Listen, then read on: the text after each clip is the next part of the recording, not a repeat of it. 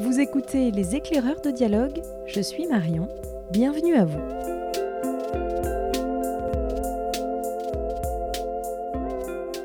Il y a un an, déjà, nous, la librairie Dialogue à Brest, lancions ce nouveau podcast, Les éclaireurs de dialogue, avec l'idée de faire entendre la voix d'autrices et d'auteurs qui posent un regard neuf sur le monde qui nous entoure.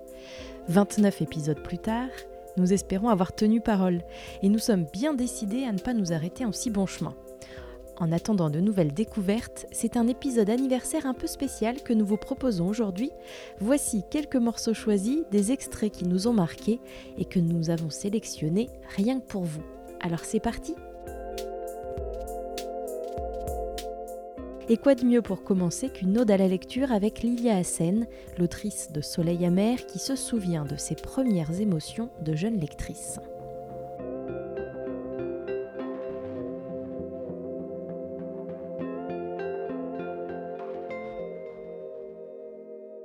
pour moi qui était euh, une adolescente très euh, très seule, mais un peu par choix aussi, c'est que j'aimais vraiment euh, ces moments-là. C'était la manière, c'était vraiment une manière de, de rencontrer l'autre, de penser autrement, de, de me confronter à d'autres idées aussi que les miennes. Et j'aime bien être surprise. Et je, je, crois que la lecture, c'est aussi cet exercice qui colle assez peu d'ailleurs avec le monde contemporain, de, bah, de penser contre soi-même et surtout de, de voir autre chose et de, de s'ouvrir à une forme de, tolérance absolue, c'est-à-dire comprendre que bah, tout le monde a ses raisons. Et euh, dans la littérature, c'est un peu ça. C'est-à-dire qu'il n'y a jamais de grands méchants absolus.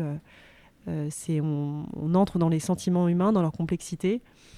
Et, et en fait, ça fait gagner pas mal d'années de lire. La lecture comme ouverture aux autres, c'est la vision que partage la philosophe Claire Marin. Je crois que c'est quand même assez fabuleux d'ouvrir un livre et tout d'un coup euh, d'être euh, euh, un enfant tunisien, d'être une jeune femme du 19e siècle, d'être une femme vietnamienne ou d'être un soldat de la Première Guerre mondiale. Enfin, il y a quand même quelque chose d'incroyable dans cette puissance-là à, nous déplacer, nous mettre littéralement dans la peau euh, de quelqu'un d'autre, euh, quelles que soient les frontières géographiques ou, historiques. Et, cette puissance-là, de se mettre à la place de l'autre, ça, ça convoque ce qu'on appelle parfois en philosophie l'imagination morale, c'est-à-dire euh, justement la capacité de, de penser autrement et d'être sensible à d'autres choses que celles qu'on a vécues. Et à partir de là, d'aborder des questions philosophiques en se décentrant aussi, en ne restant pas prisonnier de sa propre perspective, de son époque euh, et, de ses privilèges, puisque malgré tout, on reste très privilégié euh, euh, en comparaison avec d'autres vies. La lecture comme source de bonheur aussi, comme nous le dit la femme de radio, Laura Adler. Quand on lit, c'est une activité de joie très grande qui s'alimente à une activité mentale et psychique qui est très très forte et qui fait qu'on s'invite dans le livre. Et que euh, il y a un chemin de, à la fois de joie, de pensée, de construction du monde, et peut-être de, de, manière d'envisager l'avenir aussi, et de mieux regarder le monde une fois que le livre sera refermé, qui se joue.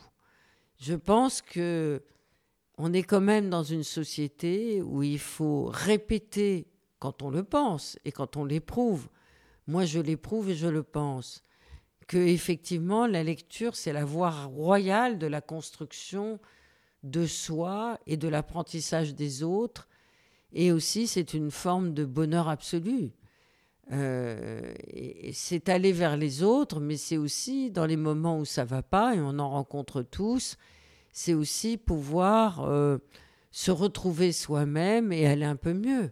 Et puis la lecture, c'est aussi pour beaucoup le début du chemin vers l'écriture, c'est ce que nous raconte l'écrivaine Anne Berest. Moi, j'ai un rapport qui est d'abord celui d'un goût pour la littérature, avant d'être un acte d'écriture. Et puis, un jour, je suis jeune adolescente et je vois une photographie de Marguerite Duras dans le journal. C'était au un moment de la sortie de L'Amant, et donc du film et à ce moment-là, il y avait eu un certain nombre de reportages, je sais pas, d'articles sur, euh, sur le film. Et donc sur Marguerite Duras, il y a cette photo dans le journal, cette photo connue d'elle qui a inspiré l'affiche du film d'ailleurs, où elle a des tresses, elle est très jeune, c'est presque une petite fille, mais elle est maquillée. Et en fait, cette photo, je tombe dans cette photo. Je vois cette photo et je me dis, je veux être comme elle, je veux être écrivain. C'est bizarre, hein?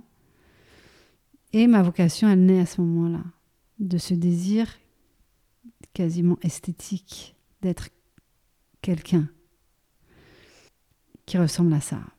Alors euh, évidemment, ensuite, euh, je, tombe dans l'œuvre de Duras, donc adolescente.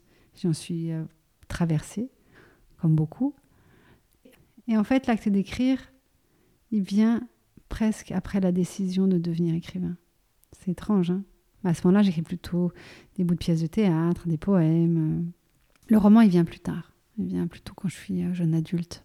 Pourquoi est-ce que tous les matins je me réveille et que physiquement j'ai le besoin d'écrire? Ça, c'est une drôle de chose. C'est-à-dire qu'en fait, c'est comme une colère ou comme un os à ronger ou comme quelque chose qui fait que je ne suis pas tranquille tant que je ne suis pas à ma table d'écriture. C'est comme si mon corps avait besoin d'être apaisé, traversé par l'acte d'écrire. Donc ça, c'est une force étrange. Un Alors, qui peut être une pulsion, qui peut être un désir, qui est une nécessité, mais en tout cas, je l'ai euh, tous les jours de ma vie.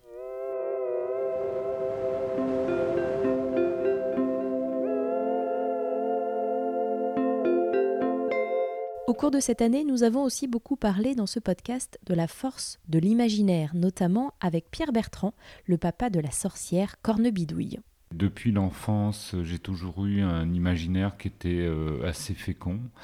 Euh, J'étais pas dans une famille où on racontait tellement euh, d'histoires, à part peut-être ma, grand-mère paternelle qui vivait sous le même toit que, mes parents, qui en racontaient de, temps en temps. Par contre, il y avait les livres et puis il y avait les disques.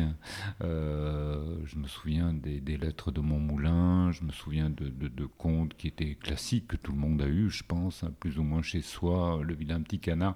Euh, et, j'avais un goût pour l'écoute de, de, de, ces, de ces histoires. Je crois que ça, ça, ça a fertilisé mon, mon imaginaire et la lecture dès que j'ai pu lire. J'ai une passion pour la lecture, pour les récits, les récits imaginaires, mais pas que. Et je crois que j'étais un enfant qui, naturellement, de toute façon, avait un imaginaire assez, euh, assez fécond. Euh, les mots, le plaisir des mots. J'ajouterais aussi la chanson, parce que mes parents avaient euh, un électrophone et ils écoutaient beaucoup de, de, chansons qui sont aussi des histoires. Et, et donc, bah, on avait les les, chanteurs de l'époque, mais celui peut-être qui m'a le plus nourri au niveau des mots et des histoires, c'est Brassens. Pour moi, Brassens est aussi un conteur. C'est un, chansonnier, conteur. Et donc, j'adorais, même si je comprenais pas tout tout petit, euh, déjà, ça me, ça me berçait. Écrire des histoires, que ce soit pour les enfants comme pour les adultes, cela demande de cultiver son inspiration. Écoutez à ce sujet le faiseur d'histoire Tonino Benacquista, auteur mais aussi scénariste de cinéma se réveiller tous les matins et commencer sa journée par Il était une fois, c'est un, c'est une joie, quoi. C'est une, c'est une véritable joie, mais qui ne se dément pas. Et alors après, mais je dis pas que tout ça est très facile, hein. mais, euh, mais euh, j'ai considéré que, que l'imagination était un muscle, comme la mémoire d'ailleurs, et que c'était un muscle qu'il fallait travailler tous les jours si on voulait que plus on lui en demande et plus il vous en donne, quoi comment dire, c'est vrai que je note beaucoup, je laisse infuser, je reviens, j'essaye d'étudier les cas de figure en me disant tiens là, cette histoire-là, tiens ce cas de figure-là, mais je ne le connais pas. Et si on essayait de l'affiner comme ci, comme ça, ça, ça veut dire que il y aurait comme une espèce de laboratoire d'idées comme ça, mais que je laisse macérer ou pas, ou je la reprends, puis il y a une nouvelle que, que je vais écrire. Euh, bon, j'ai eu l'idée il y a 15 ans, mais je n'ai pas trouvé la forme. Et hop, et puis à un moment donné, une nouvelle ou autre chose. Alors ça aussi, je peux dire pourquoi euh, à un moment donné, euh, euh, la fiction, pourquoi, pourquoi aller vers un roman, pourquoi aller vers une nouvelle, pourquoi aller vers la bande dessinée, pourquoi aller vers le théâtre, pourquoi aller vers le cinéma. Et tout ça, ce sont des choses très très différentes, des formes différentes, avec des, des exigences différentes. Et c'est pas une seule et même voilà, il y aurait un seul et même matériau, mais comme ça, qui se déclinerait comme ci, comme ça. Non, c'est beaucoup plus complexe et à chaque fois, c'est l'idée elle-même, le désir, le besoin, qui fait que je vais trouver la forme, mais elle ne vient pas tout de suite. Elle Mm. vient pas tout de suite. Il faut du temps pour trouver la bonne forme pour la bonne histoire. C'est un long travail. Cette année, Pierre Lemaître, prix Goncourt 2013 pour Au revoir là-haut, a lui aussi accepté de nous ouvrir les portes de son atelier d'écrivain. Voilà ce qu'il nous disait récemment. Dans l'écriture va pouvoir naître euh, ce qu'on appellerait un accident.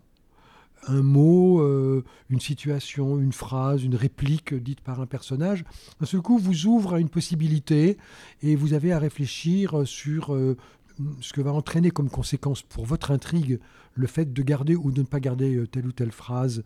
Et donc, je, crois que le plaisir que le lecteur, la lectrice peut prendre à, à ces romans, je parle des romans d'aventure, tient beaucoup au fait que le lecteur doit être aussi surpris que l'écrivain lui-même. Le romancier doit être capable de se laisser surprendre par son, intrigue, par ses personnages, par la situation qu'il a créée.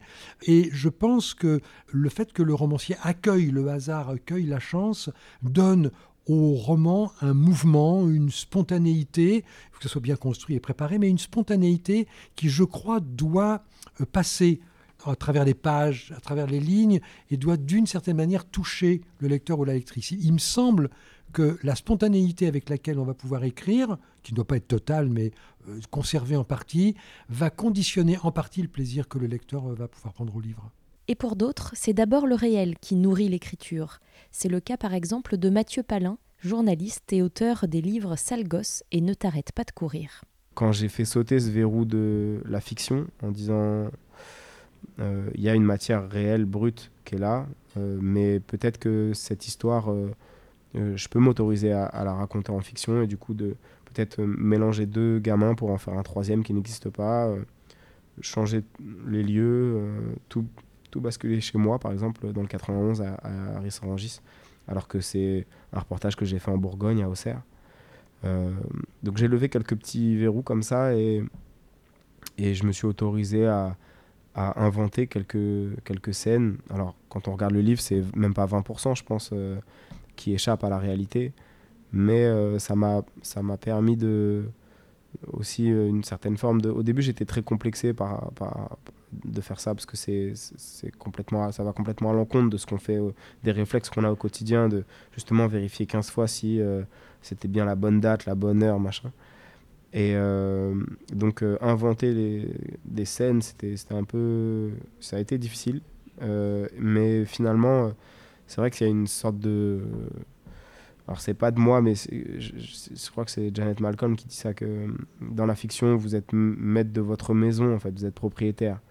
Alors que dans le journalisme vous restez locataire de la maison. Vous avez les murs vous n'avez pas le droit trop de vous avez le droit peut-être de mettre un truc un tableau au mur mais vous n'avez pas le droit de tout casser quoi et, et dans la fiction vous avez le droit de tout casser vous avez le droit de raser la maison de finalement de laisser un, un champ en friche et ça euh, c'est à la fois vertigineux en même temps c'est un grand plaisir quoi. Raconter le réel, c'est le socle de l'œuvre d'Étienne Davodo.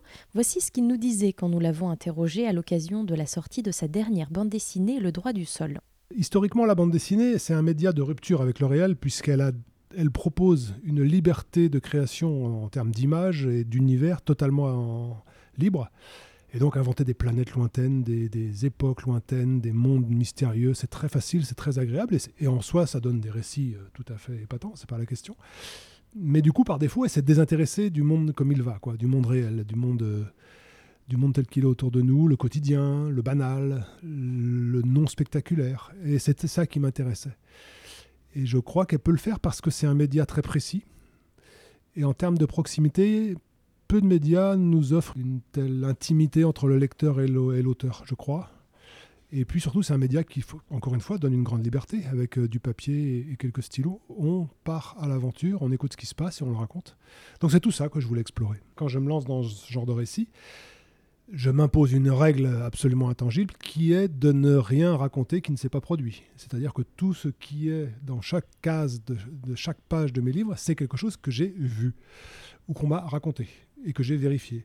Donc évidemment, la, liberté en termes de, de champ exploratoire, elle est moindre, mais euh, ces contraintes-là sont des contraintes extrêmement fertiles parce qu'elles nous obligent à trouver à la fois les événements qu'on va raconter par rapport à ceux qu'on va laisser de côté dans la situation qu'on est en train d'explorer. Et puis surtout, ça nous oblige à trouver la meilleure façon possible de les raconter. Donc effectivement, il y a des contraintes terribles. Mais depuis le début, euh, moi, je les aborde sous un angle presque, presque ludique. En fait, c'est comme un jeu de construction. Je découvre une situation, à moi de me démerder comme je peux pour la raconter de la façon la plus intéressante possible pour la personne qui, dans quelques mois, va lire le livre. Donc c'est un jeu. Euh, J'ai en place des éléments que je ne choisis pas, contrairement à la fiction où je choisis le nom des personnages, ce qui leur arrive. Là, je fais avec. Et en faisant avec, je fais le mieux possible. C'est ça le jeu. Le podcast Les éclaireurs de dialogue, c'est aussi l'occasion pour les auteurs de nous confier leur coup de cœur de lecture. Je vous propose de terminer cet épisode en réécoutant le conseil que nous avait donné le philosophe Arthur Lockman, auteur de Toucher le vertige. C'est un livre qui n'est pas récent, mais que j'ai lu cet été et qui m'a fait énormément de bien, euh, parce qu'il est aussi euh, question, euh, mais alors là, massivement, d'angoisse. J'ai trouvé ça assez libérateur de lire les descriptions de la récurrence des angoisses et, sur un ton extrêmement libre et extrêmement euh, apaisant. Euh, c'est euh, L'art de la joie de Joliarda Sapienza. C'est un pavé, ça fait 800 pages, c'est plutôt une lecture d'été, mais j'ai trouvé qu'il y avait quelque chose d'extrêmement apaisant à lire, qu'on n'est pas seul avec l'angoisse. Et je suis encore plein de gratitude envers cette écrivaine d'avoir fait don un peu de, son angoisse sous une forme sublimé sous une forme euh, apaisée. Euh, voilà, l'art de la joie de Giuliarda Sapienza.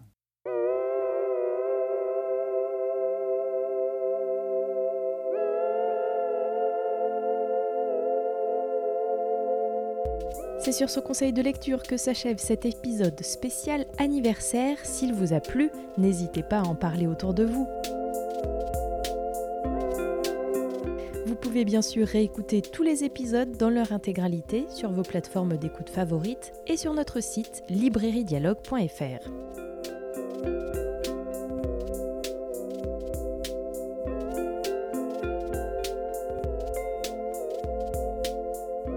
Dans le podcast Les éclaireurs de dialogue, vous pourrez aussi entendre des conseils de lecture et des bibliographies proposées par les libraires de dialogue. Je vous donne d'ailleurs rendez-vous dans 15 jours pour un épisode spécial rentrée littéraire. C'est promis, on vous aidera à faire votre choix parmi les 490 nouveautés à paraître. Alors à très vite